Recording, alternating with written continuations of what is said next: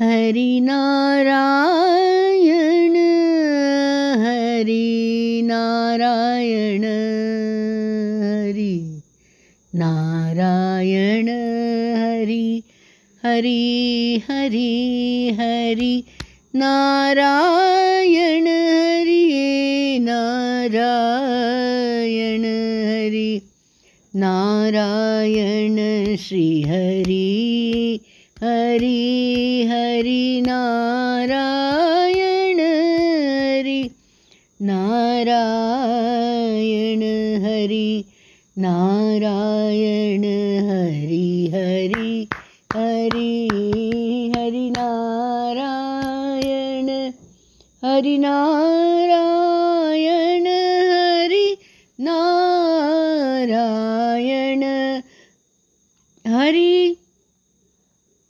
नारायण हरि नारायण हरि हरि हरि।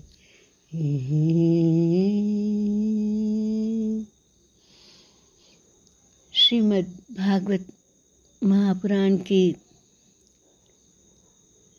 श्री कृष्ण लीलाओं के स्मरण में, महात्म्य में एक एक ऐसी बात बताई कि श्रीमद् भागवत में पठन के श्रवण से, पठन से, श्रवण से कौन जुड़ सकता है?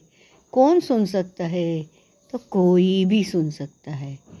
अरे प्रेत योनि में भी चला जाए ना, कुकर्म खूब किए न वो भी तर जाता है। इसका मतलब कुकर्म करना ये नहीं है। कहने का मतलब है जीवन में व्यास महर्षि गुरु की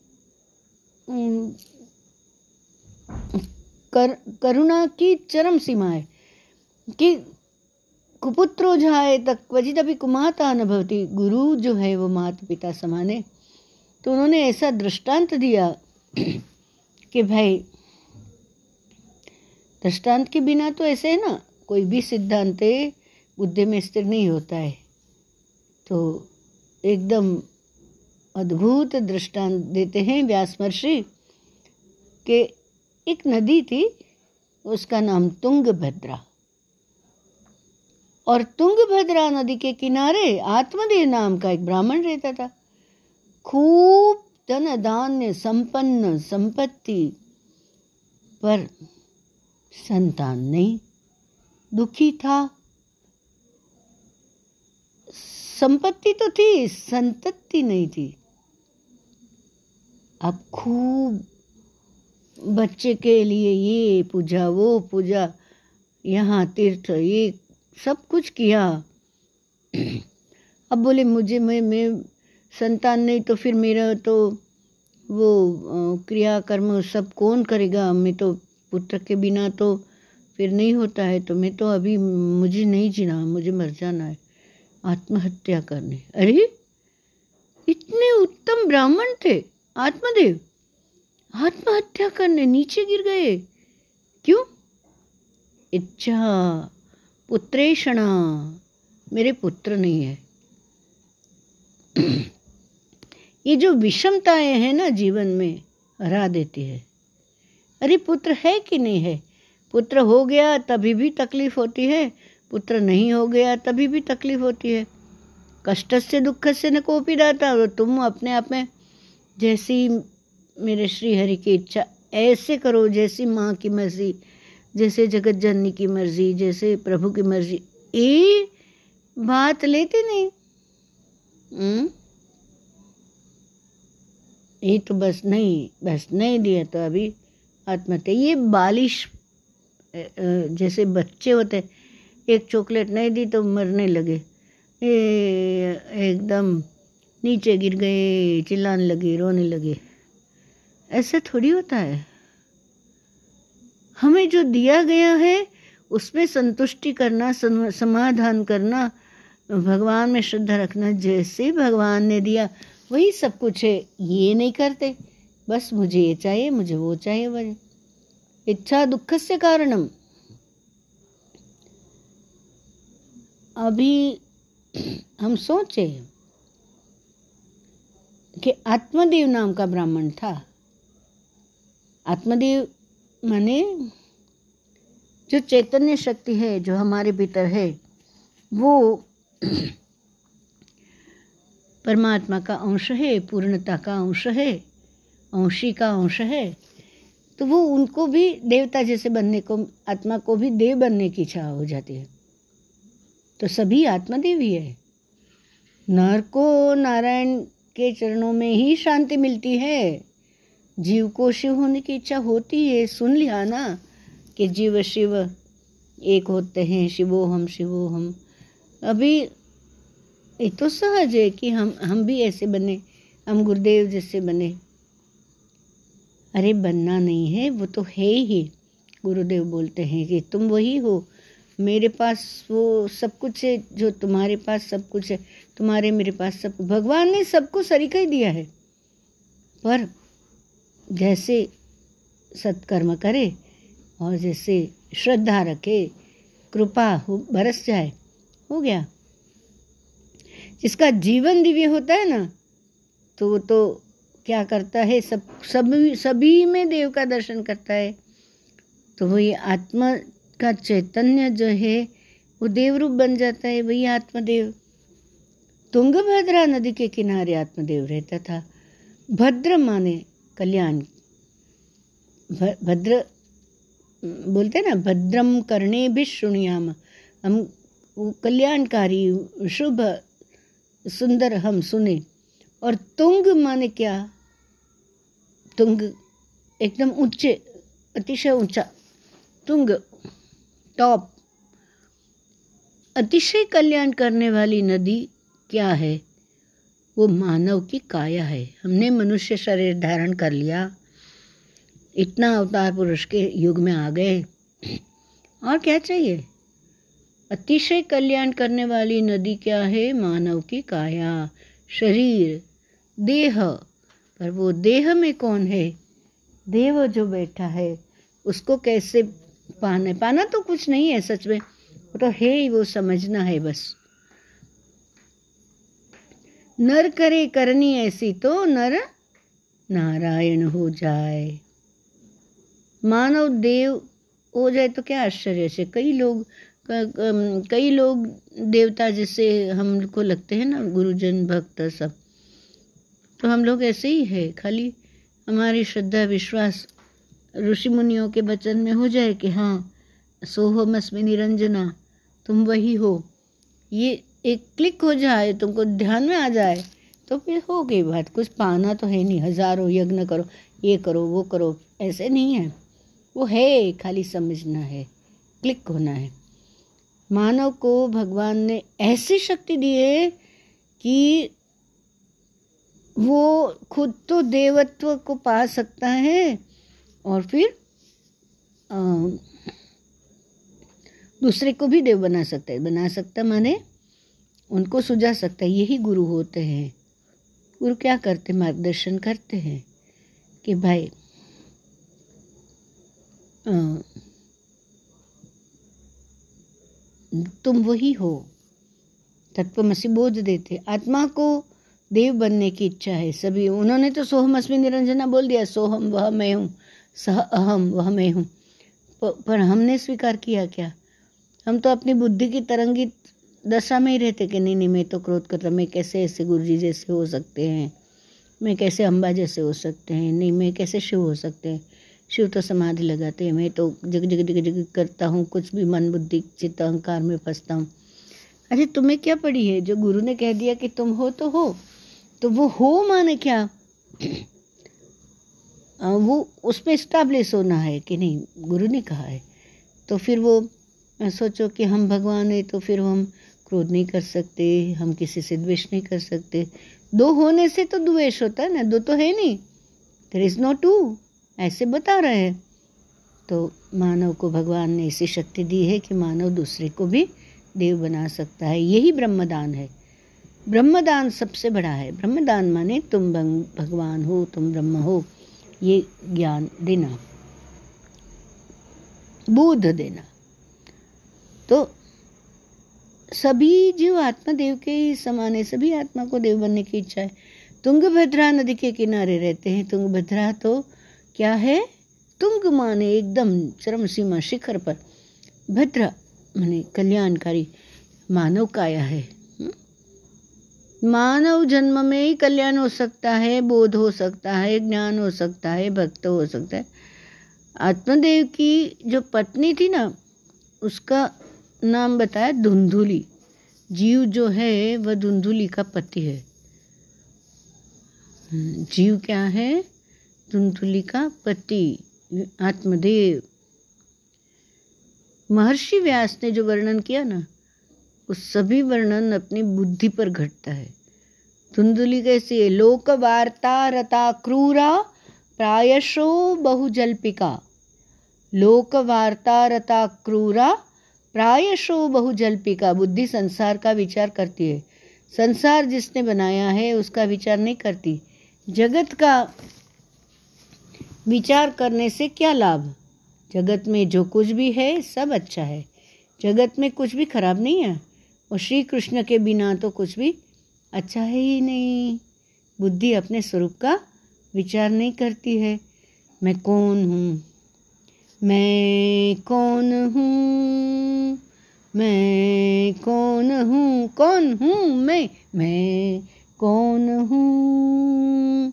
मैं कौन हूँ? आया जग में मैं कहाँ से? कब कहाँ कैसे जाना है? कब? कहाँ?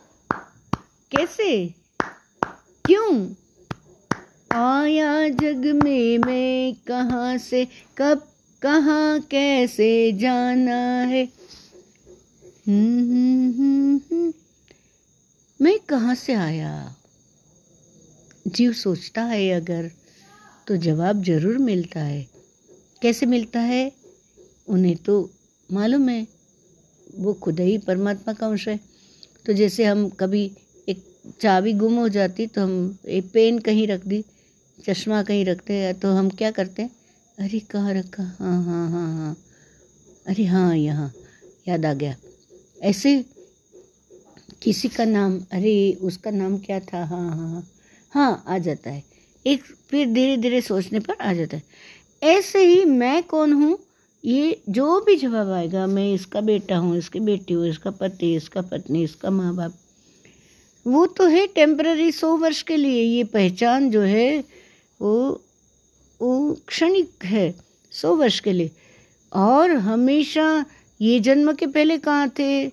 अनंत जन्म होता है, गुरुदेव बोलते बार बार आते हैं हम।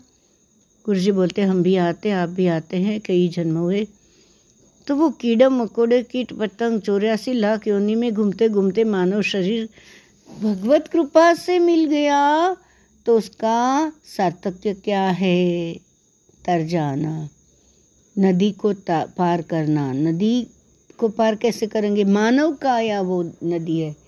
तो वो पार हो होने के लिए सोचना पड़ेगा कि भाई मैं कौन हूँ? मैं कैसा हूँ? मैं कहाँ से आया हूँ? और जाना कहाँ ये सब राम राम सत्य सब चले जाते हैं। हम रोते हैं, उनको याद करते हैं। पर हमको कभी लगता नहीं कि हम मर जाएँगे। क्यों नहीं लगते? वो सच है, ऐसे देखा जाए तो क्योंकि हमारे भीतर जो चैतन्य शक्ति भाई हमें, और वही तो हमको अमर है वो तो। शरीर छूट जाएगा, लेकिन वो नहीं पंच तत्व का पुतला तो छूट जाएगा। पंच तत्व पंच तत्व में मिल जाएगी पृथ्वी पानी तेज वायु आकाश। पर हमने ये सोचना है बुद्धि का सदुपयोग करना है। बुद्धि का दुरुपयोग करे वो दुखी हो जाता है। बुद्धि का सदुपयोग करना है। सदुपयोग नहीं किया तो इतनी सारी शोध कहाँ से होती? हम इतने लाइट में बैठते ये पंखा है ये फ्रिज है ये आ, क्या क्या नहीं है।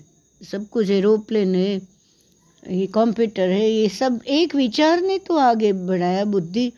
बुद्धिमताम वरिष्ठ जो जो सोच है, क्योंकि बुद्धि रूपेण संस्थिता नमस्तस्ती नमस्तस्ती नमस्तस्ती नमो। वो भी तो भगवान का ही रूप है, पर दुरुपयोग किया तो फिर वो भगवत सत्ता से दूर हट जाता है। तो सोचना है, मैं कौन हूँ? मुझे कहाँ जाना है? मैं कहाँ से आया? ये सब सही प्रश्न है। फालतू प्रश्न, ऐसे कुछ भी बोलने का, कोई सोचने का टाइम वेस्ट है और वो सब एनर्जी जितना साधना से प्राप्त करी, क्रिया से प्राप्त करी, प्रदक्षिणा भजन, कीर्तन से प्राप्त करी, वो सब बैंक बैलेंस जो शक्ति का हुआ, वो खजाना खत्म हो गया। ऐसे नहीं। निकम्मे विचार में ये सब साधनाओं की शक्ति खर्च नहीं करने देना बचाना। मानव जगत, मानव क्या करता है, जगत को देखता है? अपने स्वरूप को नहीं देखता। दृश्यम थी तदा दृष्टुस्वरूप हम दृष्टा जगत कौन देख रहा है? मैं देख रहा हूँ मैं कौन हूँ? ये सोचो ना भाई, जगत कैसा है, उसका विचार करने से, या उससे क्या लाभ है? सभी की बुद्धि धुंधुली जैसी है। उल्टा पुल्टा सोचती ना, वही धुंधुली होती है। संसार की बातें सुनने में मज़ा आता है। श्री राम की पत्नी, राम के सथवारे में चली गई। माता अनुसुया माता शांडिली, सत्यसमति से ये सब उनके उदाहरण, अच्छे पत्नी के। ये धुंधुली, माने जैसे बुद्धि, वो कैसे आत्म तत्व का विचार करे तो वो उत्तम है, नहीं करे तो फिर वो ओम नमः शिवाय। संसार की बातें सुनने में मज़ा आती है भाई। लोक वार्ता रता लोक वार्ता रता क्रूरा जो काम सुख का चिंतन करता है ना, वो क्रूर हो जाता है। काम सुख का चिंतन करने से हृदय कठिन हो जाता है। काम सुख का संकल्प करके जीव अपने को बाँध देता है। सभी की बुद्धि लगभग ऐसी ही होती है। चिंतन करते रहते हैं, कपटीपना करते रहते हैं, भोले भाव नहीं करते ऑथेंटिक हमें सोचना चाहिए कि हम ऑथेंटिक है, प्रमाणिक है क्या? हम जो कर रहे वो सही मार्ग में जा रहे क्या? एक ध्यान रखना है, हृदय क्रूर ना बन जाए। लोकवार्ता रता क्रूरा। खाली जगत की बातें नहीं गुरु जी हमेशा बोलते ज्ञान की बातें करो, भक्ति की बात करो हरि चिंतन करो हरि स्मरण करो। माझा विठल पांडुरंग विठला भक्तों का स्मरण करे, कीर्तन करे। उनके जीवन चरित्र का स्मरण करे। भगवान की सेवा करे, पूजा करे, नाम स्मरण करे, कीर्तन करे गद गद हो जाते पर किसका हृदय तो पिघलता ही नहीं है। हृदय पत्थर के जैसा कड़क हो गया। क्यों? चिंतन काम सुख का है। लोक वार्ता रता क्रूरा प्रायशो बहुजल्पिका मानव की बुद्धि धुंधुली के जैसी है सभी जीव धुंधुली के पति। जीव का संबंध बुद्धि धुंधुली के साथ हुआ है। सत्संग करे तो विवेक रूपी सतपुत्र का जन्म होता है। सत्संग से क्या होता है? हम आ, हमारे पुत्र हो जाते हैं सतपुत्र हो जाते कौन सा सतपुत्र? विवेक। विवेक रूपी सतपुत्र जन्म को सफल बनाता है। पर सत्संगी किया नहीं तो? बीनु सतसंग विवेक न हो राम कृपा बिनु सुलभ न सोई। विवेक ही सतपुत्र है। यह विवेक रूपी सतपुत्र जीवात्मा को भगवान के चरणों में ले जाता है। पुत्र शब्द का अर्थ होता है पुम नाम का। एक नरक का वर्णन आता है और पुम नाम का नरक में से उतार देता है। पुम नाम नरकात त्रायते सपुत्र, जो भगवान के चरणों में ले जाता है, जो दुर्गति से बचाता है, वही विवेक है। और वही विवेक रूपी सतपुत्र है। विवेक रूपी सतपुत्र का सत्संग करने से विवेक रूपी सतपुत्र कब मिलता है? सत्संग करने से मिलता है। संपत्ति से नहीं मिलता है। आत्मदेव तो पूरे संपन्न थे, खूब धर्म से भी संपन्न थे, कर्म से भी संपन्न थे, धन से भी संपन्न थे। संपत्ति से कुछ नहीं लेना देना है। राम कृपा बिन सुलभ न सोई। आप सुलभ आत्मदेव को पुत्र नहीं था तो नहीं था तो नहीं था।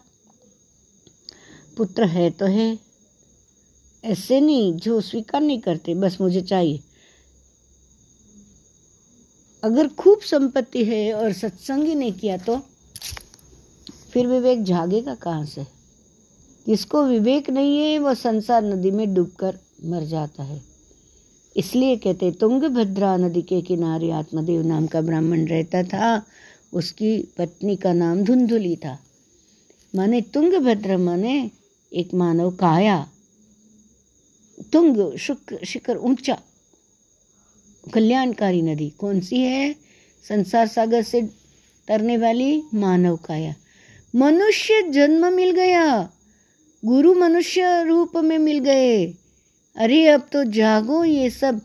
पैसा जमा कर कर के अठारह अठारह घंटा काम करते, सोते नहीं, खाते नहीं। किसके लिए फिर कमाते? भगवान जाने। इधर से उधर जाते ना वो जितना संपत्ति, एक मकान बनाया, एक सोफा बनाया कबाट बनाया, एक ऐसा टाइल्स बनाए वो कितना स्थूल संपत्ति के लिए एक हर दिवाली में बदल लिया। वो सब इधर ही छोड़ने, छोड़ के जाने वाला। भाई, जागो, थोड़ा सा ध्यान करो। गुरु के कहे मार्ग पर करो सहज समाधि करो। एक गुरुदेव बोलते, सुबह बीस मिनट, शाम को बीस मिनट, जरा बैठ जाओ, प्राणायाम करो, फिर देखो कैसे नहीं करते ये विवेक जागेगा कहाँ से? सत्संग में सत्संग में जाएँगे, गुरुजन बताएँगे, सत्संगी बताएँगे। अब वो तो बस पुत्र नहीं, खत्म। मैं तो मुझे मर जाना है। आत्महत्या। अरे इससे बड़ा पाप क्या है?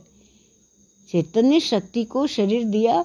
भगवत कृपा से इतना प्रेशियस शरीर मिलता है और मर जाना मर जाना मर जाना। क्या ए, ए, करना नहीं चाहिए कभी भी?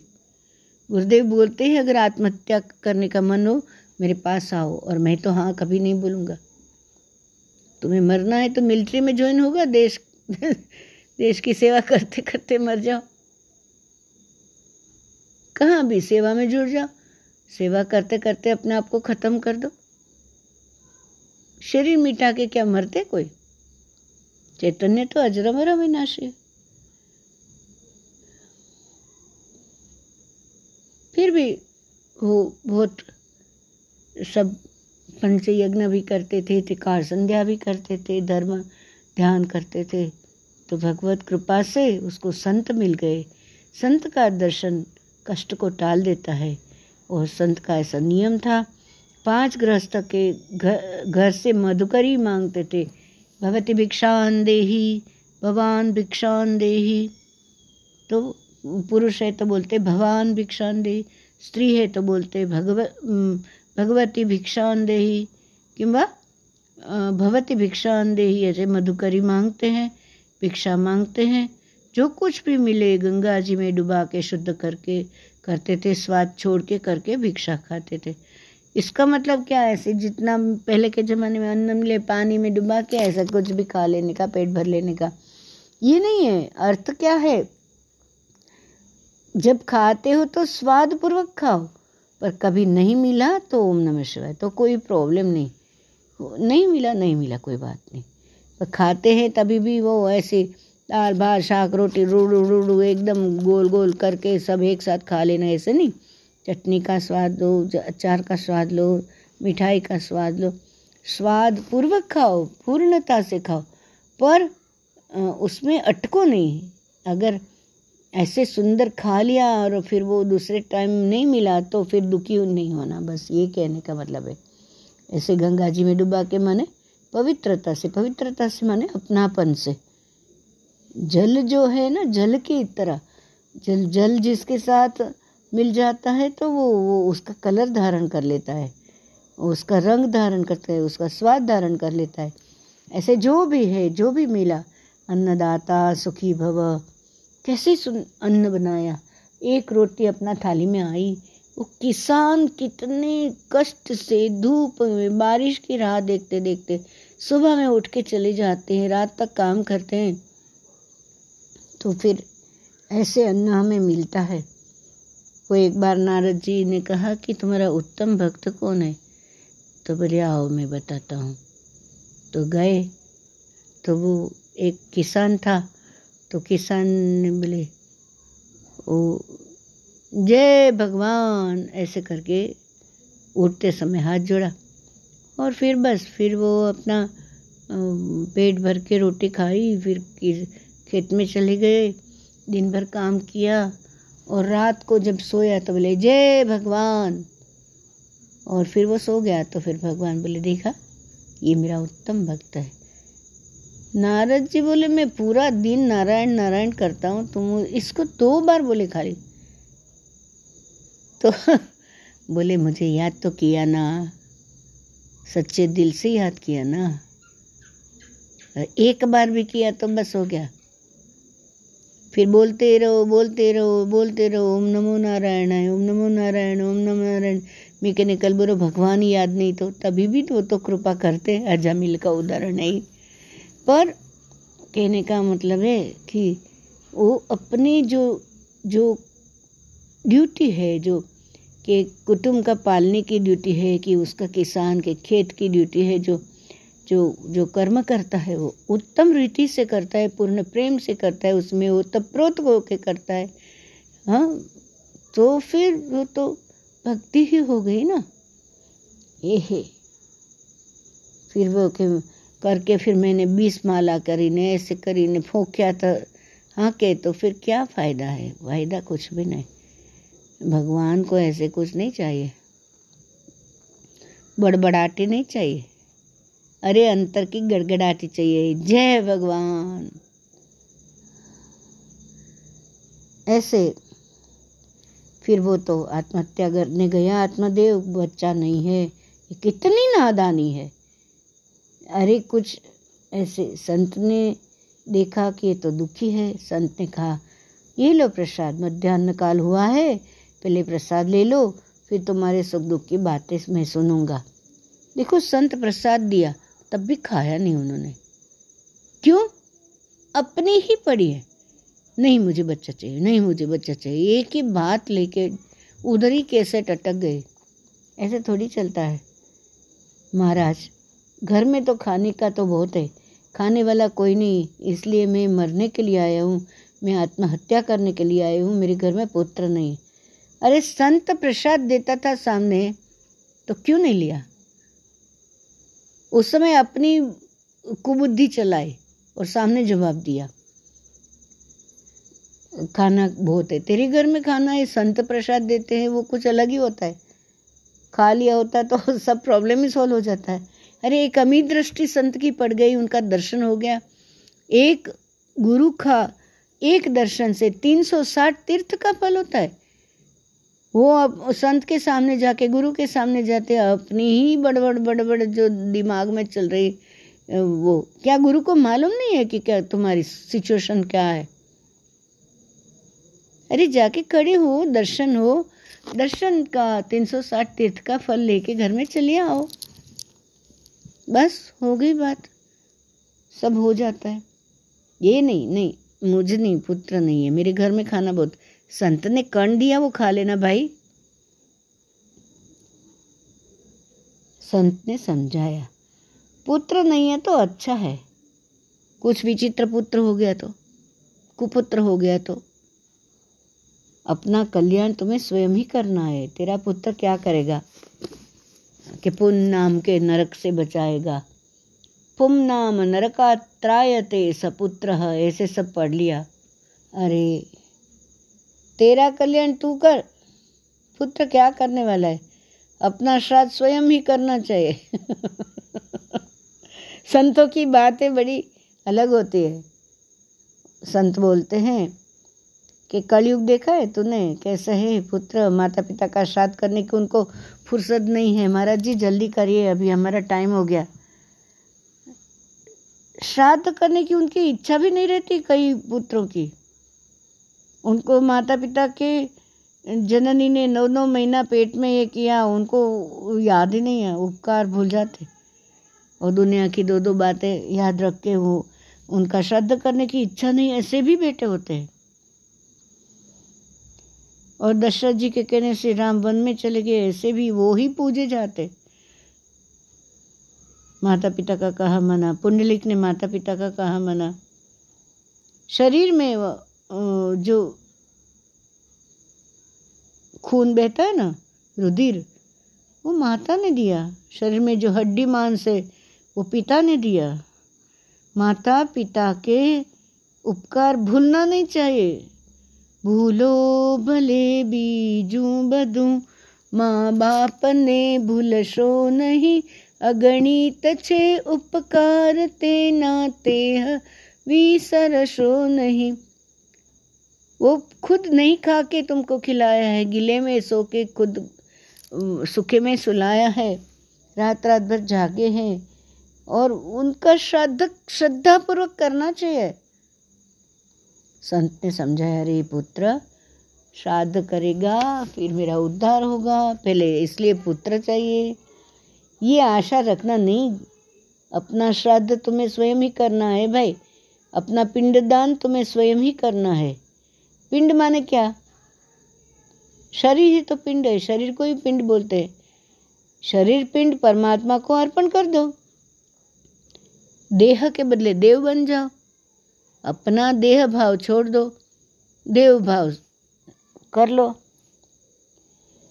शरीर, पिंड, परमात्मा को अर्पित करता है। आपको पिंडदान अपने हाथ से करना चाहिए।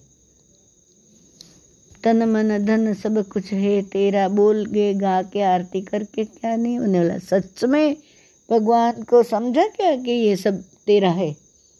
ये तो खाली बोलने के लिए है, खाली भाषण देने के लिए, व्याख्यान देने के लिए, गाने के लिए।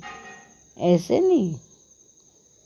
पिंडदान अपने हाथ से कर देना चाहिए कि कई लोग आते हैं कि गुरुजी आप मेरे कुछ भी उपयोग कर लो, आपके मिशन में मैं काम आ जाऊँ। और गुरु जी उनको इतना सारा सुंदर काम देते हैं, कठिन काम देते हैं, पर वो हो भी जाता है, क्योंकि उसने पिंडदान कर दिया। नहीं, मेरा उपयोग कर लो गुरु जी मैं आपके मिशन में जुड़ जाता हूँ, आपके मिशन में जुड़ जाती हूँ। मैं मैं बड़ा विजन रखती हूँ। उसके लिए छोटे कुछ छोड़ना पड़े तो ठीक है। तो समर्पण ही सब कुछ है। आपका पिंडदान अपने हाथ से ही करना चाहिए। बाद में पुत्र करे तो ठीक है, ना करे तो अच्छा है। चलो, ना करे तो अच्छा है, करे तो अच्छा है, सब वो ठीक है, उनको जो करना है, वो उनका काम है। हमने अपने आप में अपना श्राद्ध हम हमको ही कर लेना। कैसे? शरीर रूपी पिंड, देह रूपी पिंड, परमात्मा को अर्पण कर देना कि ये शरीर तो तेरा ही है। मैं हूँ कहा? मैं तो तुम्हारी शरण में हूँ।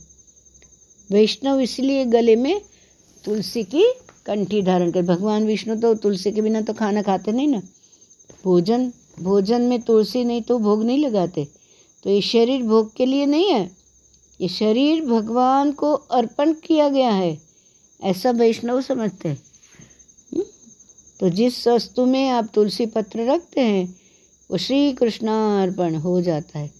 तो तुलसी पत्र के बिना भगवान स्वीकार नहीं करते कुछ भी वस्तु। तो गले में तुलसी की माला धारण करने का अर्थ क्या है? कंठी धारण करी है मैंने माला धारण करी है, मैंने मंत्र लिया है, ऐसे सब माला पहना है तो मुझे वो लोग फोर्स नहीं करेंगे कि मैं तुम नॉनवेज खाओ। ऐसे कई फैमिली से मैंने सुना है। तो तुलसी पत्र के बिना भगवान स्वीकार नहीं करते। गले में तुलसी की माला धारण करने का अर्थ क्या है? यह शरीर अब भगवान को अर्पण हुआ है। शरीर भगवान का है। शरीर भगवान के लिए है। भगवान का काम करेगा। जगत भगवान का है। जगत कल्याण में उपयोगी बनेगा ये। तन, मन, धन, सब कुछ। ये जगत, जगदीश का है और जगत में जगदीश है। उनके लिए ये शरीर अर्पण किया है। भगवान को अर्पण किया है। शरीर भगवान का है, शरीर भगवान के लिए है, शरीर अब भोग के लिए नहीं है। बहुत से लोग गले में तुलसी की कंठी धारण तो कर लेते हैं, और पर उसका अर्थ नहीं समझते हैं। बस खुद ही मज़े करते हैं और बोलते हैं, कंठी धारण करें। अरे, ऐसे नहीं है। कंठी धारण करी माने तुमने समर्पित हो, समर्पण कर दिया, समर्पित हो चुके। अपना पिंडदान तुम्हें स्वयं ही करना पड़ेगा।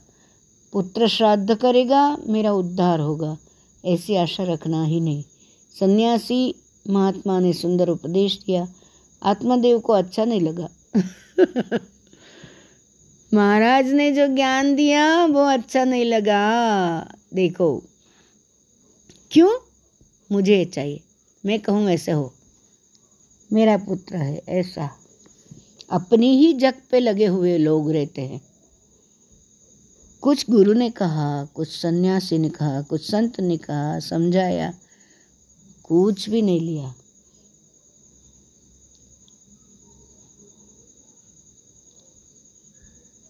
अपना पिंडदान तुम्हें स्वयं ही करना पड़ेगा। यही बात आत्मदेव को चुभ गई। नहीं नहीं महाराज, पुत्र तो होना ही चाहिए। शास्त्र में लिखा है, पुम नाम नरका त्राय ते सपुत्र अभी देखो, अपनी ही चलाते।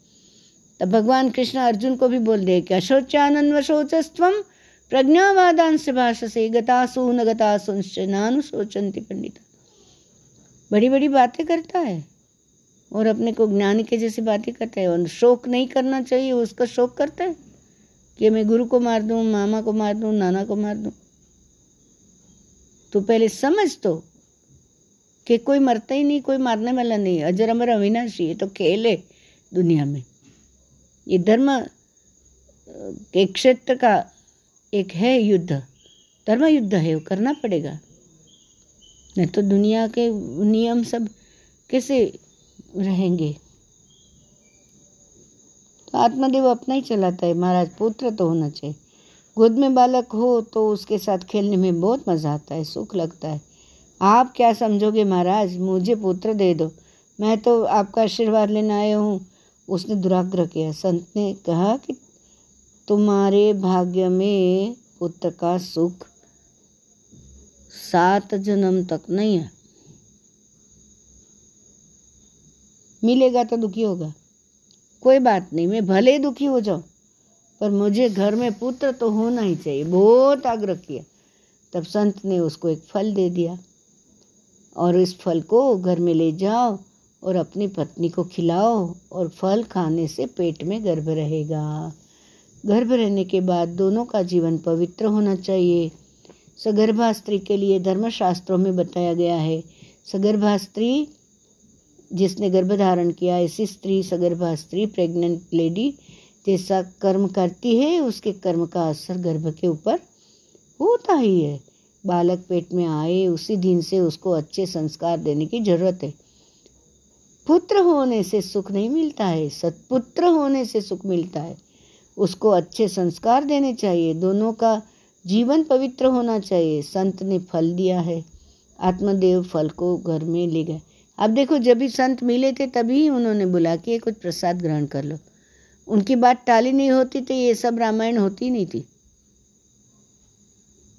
आखिर में तो जिद करके फिर उनसे दिया।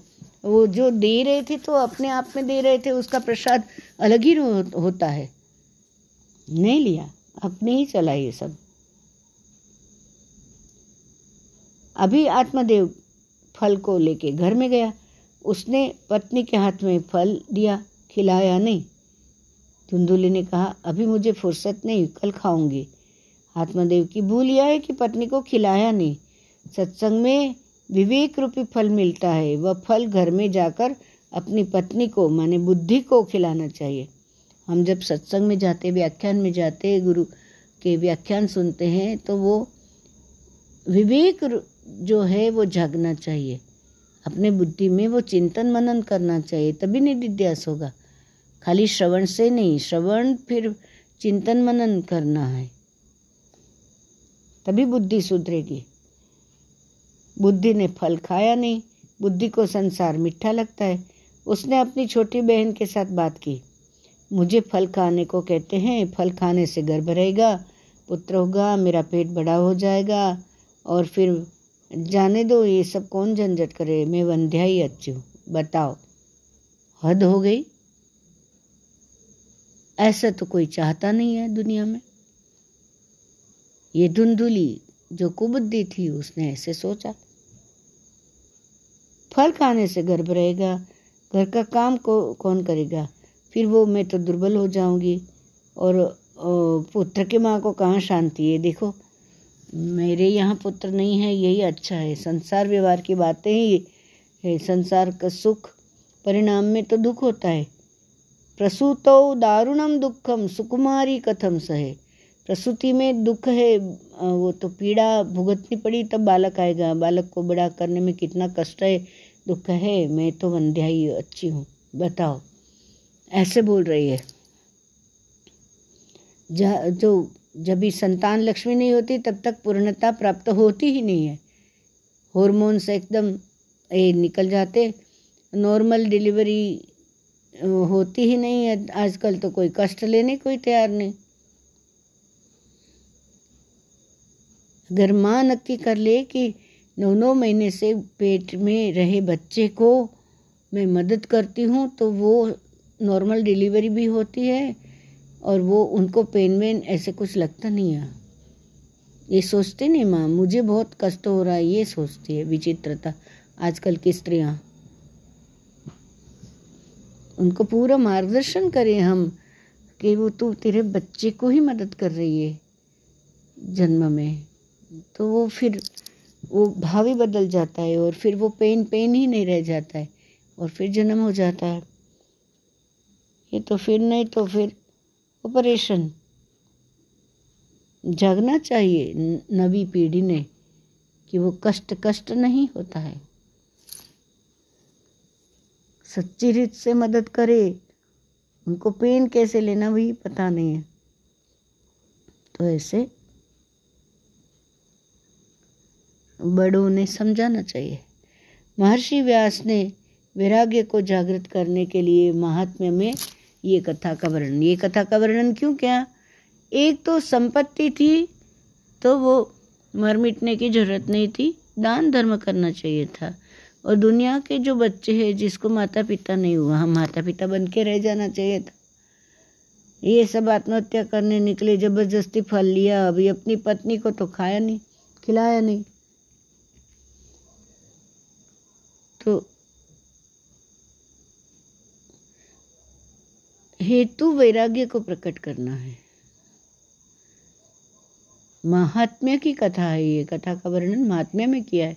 संसार का सभी सुख परिणाम में दुख ही देता है। धुंधुली ने वह फल तो खाया नहीं। उस छोटी बहन उसे समझाती, फल गाय को खिला दे। जो कुछ होने वाला है वो गाय को होगा। दो संत ने कहा, है ना बच्चा होगा तो? दो चार महीने के बाद हुआ हुआ हुआ यूँ। दो चार महीने के बाद वो छोटी बहन बोलती, धुंधुली की छोटी बहन, आत्मदेव की पत्नी धुंधुली, उसकी छोटी बहन बोलती, मेरे यहाँ चार महीने बाद बालक होगा, मैं अपना पुत्र दे दूँगी और तुम मुझे थोड़ा सा अपनी संपत्ति दे देना। बताओ, ये पुत्र विक्रय करने निकले। क्या सोचते हैं? तो बात हो गई पक्की। मैं अपना पुत्र तुम्हें दे दूँगी, तुम मुझे थोड़ा संपत्ति दे देना। धुंधुली ने वह फल गाय को खिलाया। आत्मदेव के साथ कपट किया है। मैंने फल खाया है, मेरे पेट में गर्भ रहा है। ढोंग किया, गर्भ रहने का। बुद्धि की छोटी बहन कौन है? मन। अपने मनस्वी वर्तन करोगे और चैतन्य में से आता हुआ आवाज़ नहीं सुनोगे तो फिर तो हो गई बात। मन और बुद्धि मिलकर जीव को धोखा देते। शुद्ध बुद्धि जो है, वो कभी गैर मार्ग पे ले नहीं जाएगी। ये मन है, वो इधर उधर भटका देगा। बुद्धि और मन में बहुत विश्वास रखने से ही जीव दुखी होता है, बंधन में आ जाता है। फल खाया नहीं, संत का दिया हुआ, गाय को खिला दिया। आत्मदेव से कहा, मैंने फल खाया है, मेरे पेट में गर्भ है। उसकी छोटी बहन के यहाँ बालक हुआ है, हुआ था तो वो बालक मध्यरात्रि में अपने यहाँ ले आई। और सभी को कहा, मेरे यहाँ बालक हुआ है, रात्रि के समय में पुत्र हुआ है। आत्मदेव पुत्र दर्शन करने के लिए जाता है। उसको थोड़ी शंका होती है। रात्रि में इस बालक का जन्म हुआ है, ऐसा नहीं है। बालक तीन चार महीने का लग रहा है। महीने का लगता है। रात्रि में इसका जन्म हुआ नहीं है। तब धुंधुली ने समझाया, यह तो संत का प्रसाद है। जन्म से ही यह पुष्ट है। मुझे जरा भी त्रास नहीं हुआ है। आप श्रद्धा रखो। ये मेरा ही बालक है। मेरा नाम धुंधुली है। अपने पुत्र का नाम में धुंधुकारी रखो। धुन धुन धुन, अपनी धुन में ही चलते आत्मदेव बोला कि मैं इसका नाम ब्रह्मदेव रखता हूँ। बोले, नहीं, मैं धुंधुली हूँ, उसका नाम धुंधुकारी। अपने ही मनस्वी वर्तन से चलते। और अपने पति को ही धोखा। कितनी स्त्रियाँ ऐसी है कि जीवन भर वो अपने पति को संपूर्ण संपूर्ण समर्पण से उनका फैमिली का सब कुछ करती है, सब उनके लिए सब करती है। तो कई पति, पत्नी को कुछ न्याय ही नहीं करते। पर उत्तम पत्नी अगर है तो अपना कर्तव्य कर्म कर्म करने के बाद जो है वो मन, बुद्धि, चित्त, अहंकार, अस्मिता सब कुछ ईश्वर में समर्पण कर देती और उसके फल में मिलता है भगवान। भगवान कहाँ मिलेगा? गुरु स्वरूप मिलेगा। गुरु माता पिता, गुरु जो है, वो ईश्वर का ही स्वरूप है। वो सच्चा मार्गदर्शन करता है और गुरु, वो उसके जीवन में सुंदर एकदम जीवन दर्शन कराता है। कैसे जीना? उसको पालता है, पालना करता है अपने पास। अपने मिशन में मिला के वो कई स्त्रियाँ गुरु गुरु अपने यहाँ कई स्त्रियाँ हैं, पुरुष है, कोई वृद्ध है, कोई बालक है, कोई अनाथ है, कोई सनाथ है, जो भी है, सबको अपना के जीवन दर्शन कराते हैं और फिर वो कल्याणकारी मार्ग पे सबको ले जाते हैं।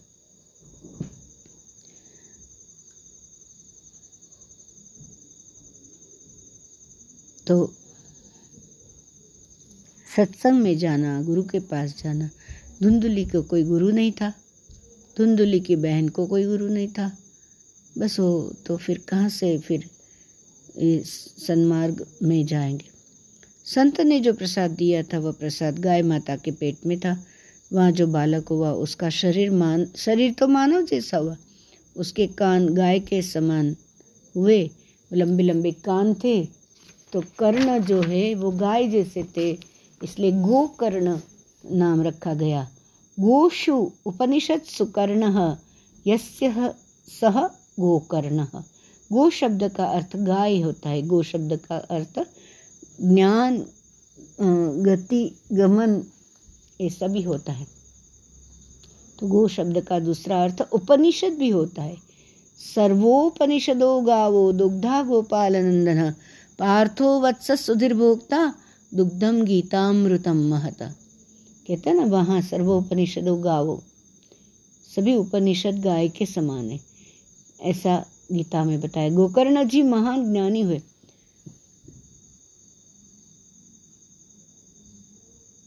सर्वोपनिषदों गावो, उपनिषद का, उपनिषद गाय है, सर्वोपनिषदों गावो, दुग्धा गोपालनंदन। तो वो उपनिषद का सार किसने बताया? गोपालानंदन। पार्थो वत्सा सुत्र तो दूध पीने वाला जो बछड़ा रहता है, वो कौन है? पार्थो वत्सा वत्सा कौन है? सुधीर भोक्ता, अमृत पीने वाला सुधीर भोक्ता। ये अपना अर्जुन। दुग्धम गीतामृतम। गीता रूपी अमृत जो है, गीतामृतम महत। गोकर्ण जी फिर महान ज्ञानी हुए। गाय के पेट से जन्म लिया। आत्मदेव जैसे पिता थे। ज्ञानी थे, परम धार्मिक थे। तो पर जो धुंधुकारी हुआ, वो दुराचारी हुआ। कैसे? वो उनका बेटा ही नहीं था, वो तो दूसरा बेटा था। ये तो प्रसाद का फल था तो गोकर्ण जी ऐसे हुए। ऐसा दुष्ट था, धुंधुकारी की शव हस्ते न भोजनम, मुर्दे के हाथ से भी भोजन खा लेता। अभी शव के हाथ से मानव कैसे खा सकता है? जिस हाथ में भगवान की सेवा पूजा नहीं होती है, वह हाथ शव के समान है। शिव के समान नहीं हो सकते, कल्याणकारी नहीं हो सकते। सेवा परमो धर्म। खाने से प्रथम थोड़ा विचार करो। प्रभु प्रसन्न हो, ऐसा कोई सत्कर्म मैंने किया कि मैंने आज प्रेम से पूजा की, भगवान का नाम का जप किया, थोड़ा सा ध्यान किया कोई किसी गरीब को कुछ खिलाया, कुछ दिया कि नहीं? कोई भी सत्कर्म किया कि नहीं, इसके बिना खाना नहीं चाहिए। वह शव के हाथ से भोजन होता है। शव हँसते न भोजनम। धुंधुकारी स्नान नहीं करता है। स्नान करता होगा स्नान करने के बाद सत्कर्म नहीं करता तो स्नान किस काम का? स्नान क्यों करते? शुद्धि हो जाती है और फिर वो कुछ तो सत्कर्म कर सकते हैं। पूजा पाठ थोड़ी ना नहाए बिना हम करते हैं। तो ये किसी का कल्याण करना वो भी तो पूजा ही है। जगह कल्याण का काम भी पूजा ही है। कभी कभी कुत्ता भी गंगा जी में स्नान कर लेता है। कुत्ता गंगा जी को पानी समझता है। कुत्ता स्नान करने के बाद सत्कर्म नहीं करता है। सत्कर्म ना करे तो स्नान व्यर्थ है। सत्कर्म करने के लिए ही स्नान है। हम्म? इसलिए कथा गंगा में जो स्नान कर लेता है वो सत्कर्म की तरफ़ चले जाता है। स्नान शौच क्रियाहीनो शवहस्ते न भोजनम। ये सब वो पूरा श्लोक है। चौथे स्कंद में सड़सठवा सिक्सटी सेवन श्लोक है। धुंधुकारी को बहुत कुमति थी, कुबुद्धि थी, वो कुकर्म करता था। पाँच वेश्याओं के साथ रहता था। पंच पण्य वधु वृत्त पाँच वेश्याओं में फंसा हुआ था। चार वज, चार विषय नहीं बताते, छह नहीं बताते, पाँच बताते। पाँच माने क्या? शब्द स्पर्श रूप रसगंध ये जो पंचेंद्रियों का पचड़ा है ना, वही फंसाता है। ये रूपक है वेश्या शब्द। शब्द स्पर्श रूप रस गंध। अरे गो बियॉन्ड दैट ये पाँच विषय ही पाँच विषय है। पाँच अच्छा। वो अगर उसको शब्द स्पर्श रूप रसगंध को भगवत भक्ति में ढो दिया तो फिर वो पवित्र होता है वो फिर सन्मार्गी होता है, सत्संगी होता है, सत्कर्मी होता है।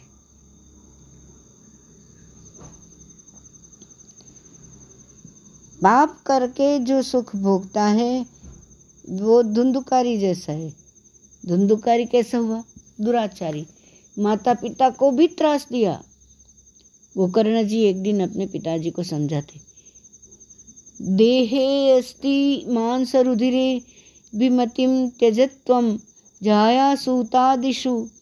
सदा ममतां विमुञ्च पश्यानिशं जगदिदं क्षणभङ्गनिष्ठं वैराग्यरागरसिको भव भक्तिनिष्ठः देहेऽस्तिमान् सरुधिरे विमतिं त्यजत्वं जायासुतादिषु सदा ममतां विमुञ्च पश्यानिशं जगदिदं क्षणभङ्गनिष्ठं वैराग्यरागरसिको भवभक्तिनिष्ठः। धर्मं भजस्व सततं त्यज लोकधर्मान् सेवस्व साधुपुरुषान् जयि कामतृष्णाम् अन्यस्य दोषगुणचिन्तन माशु मुक्त्वा सेवाकथारसमहो नितरां पिबत्वम् सेवाकथारसमहो नितरां पिबत्वं सेवाकथारसमहो नितराम पिबत्वम। कहते हैं गोकर्ण जी पिताजी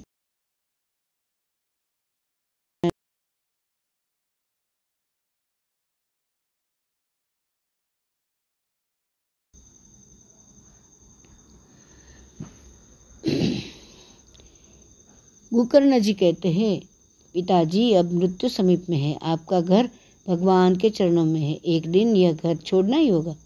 समझ करके छोड़ना अच्छा है। गोकर्ण जी ने सुंदर उपदेश दिया है। आत्मदेव गंगा किनारे आए हैं। प्रातः काल में आदि नारायण परमात्मा का ध्यान करते मानसी पूजा करते हैं। मानस पूजा का महत्व खूब कहा गया है। मानसी पूजा करते हैं। सूर्योदय होने के बाद दशम स्कंद का पाठ करते हैं। दशम स्कंद में श्री कृष्ण की अति मधुर लीला है। यह संसार माया की लीला है। माया की लीला देखने से, माया की लीला का स्मरण करने से मन बहुत बिगड़ जाता है। दसवा स्कंद का पाठ करने से बारह स्कंद है ना? तो उसमें से दसवा स्कंद का पाठ करते हैं। और फिर जो बहुत प्रेम से, शांति से, अर्थ अनुसंधान के साथ पाठ करता है दसम स्कंद के पाठ में उसको प्रत्यक्ष भगवान का दर्शन, भगवान की एक लीला का दर्शन एक एक लीला का दर्शन होता है। सभी प्रकार के जीवों के कल्याण करने के लिए, जीवों का आकर्षण करने के लिए, जीवों का आकर्षण माने सत्संग के तरफ़ जाए। जीवों का आकर्षण करने के लिए भगवान लीला करते हैं। श्री कृष्ण लीला ऐसी है कि जिसमें सभी को आनंद आता है। किसको आनंद नहीं आता है? प्रातः काल में दसवां स्कंद का पाठ शुरू कर दें सायंकाल पूर्ण होता है, शांति से पाठ करते हैं। दस ग्यारह घंटे में पाठ पूरा हो जाता है। जल्दी जल्दी कर, उतावली करने की ज़रूरत नहीं सात आठ घंटे में पाठ पूरा हो सकता है। पर पाठ धीरे धीरे करना चाहिए। अर्थ अनुसंधान के पाठ करना चाहिए। पाठ करो तब भगवान यहाँ विराजमान है। मैं जो बोलता हूँ, वह भगवान सुन रहे हैं। कोई भी प्रार्थना, स्तुति, पूजन में भगवत सत्ता की प्रागट्य याद रखना चाहिए। भगवत दर्शन स्मरण करते हुए पाठ करते हैं। एकाग्र चित्त से पाठ करने में बहुत आनंद आता है। श्री कृष्ण की मधुर लीला का सतत चिंतन करने से क्या होता है? मन की शुद्धि होती है। श्री कृष्ण दर्शन की इच्छा होती है। आत्मदेव प्रतिदिन दशम स्कंद का पाठ करने लगे हैं। एक दिन पाठ की समाप्ति से प्रेम से भगवान का जय जयकार किया है। कृष्ण कन्हैया, लाल की जय, गिरिराज धरण की जय, श्री गोवन, गोवर्धन नाथ की जय, श्री द्वारिकाधीश की जय, श्याम सुंदर श्री अमने महारानी की जय, सदगुरु भगवान की जय, अम्बे मात की जय। आत्मदेव भगवान को वंदन करता है। भगवान ने उसको उठाकर छाती से लगाया है। जीव और ईश्वर का मिलन हुआ है। आत्मदेव अब सच्चा देव हो गया है। जो भागवत का आश्रय करता है, वह देव हो जाता है। श्री हरि हरि हरि हरि रस रटना हरि हरि हरि हरि हरि। रस रटना हरि कथा रस अलख रस, रास रमणा हरि हरि हरि हरि हरि, रस रटना, जीवन सपना श्री हरि। एक अपना, ए जागो, जीवन धन। हरि अपना, हरि हरि हरि हरि हरि। हरि हरि हरि हरि हरि, रस रटना कृष्णात् परं किमपि तत्त्वमहं न जाने। कृष्णात् परं किमपि तत्त्वमहं न जाने। कृष्णात् परं किमपि तत्त्वमहं न जाने। कृष्णात् किमपि तत्त्वमहं न जाने। कृष्णात् परं किमपि तत्त्वमहं न जाने। श्रीकृष्णस्तु आत्मा स्वयं। श्रीकृष्णस्तु भगवान् स्वयं। गुरुर्ब्रह्मा, गुरुर्विष्णुः, गुरुर्देवो महेश्वरः। गुरुः साक्षात् परं ब्रह्म, तस्मै श्रीगुरवे नमः। कृष्णं वंदे जगद्गुरुम् ॐ श्री श्री सद्गुरु चरणकमलार्पणमस्तु। ॐ जय जय राधारमण हरिबोल जय जय राधा, जय जय राधा, जय जय राधा रमण हरि बोल हरि बोल, जय जय। राधा रमण, हरि बोल। जय जय राधा रमण, हरि बोल। कृष्ण कन्हैया लाल की जय। सदगुरु भगवान की जय। अम्बे मात की जय। द्वारिकाधीश की जय। श्याम सुंदर श्री यमुने महारानी की जय। सदगुरु भगवान की जय।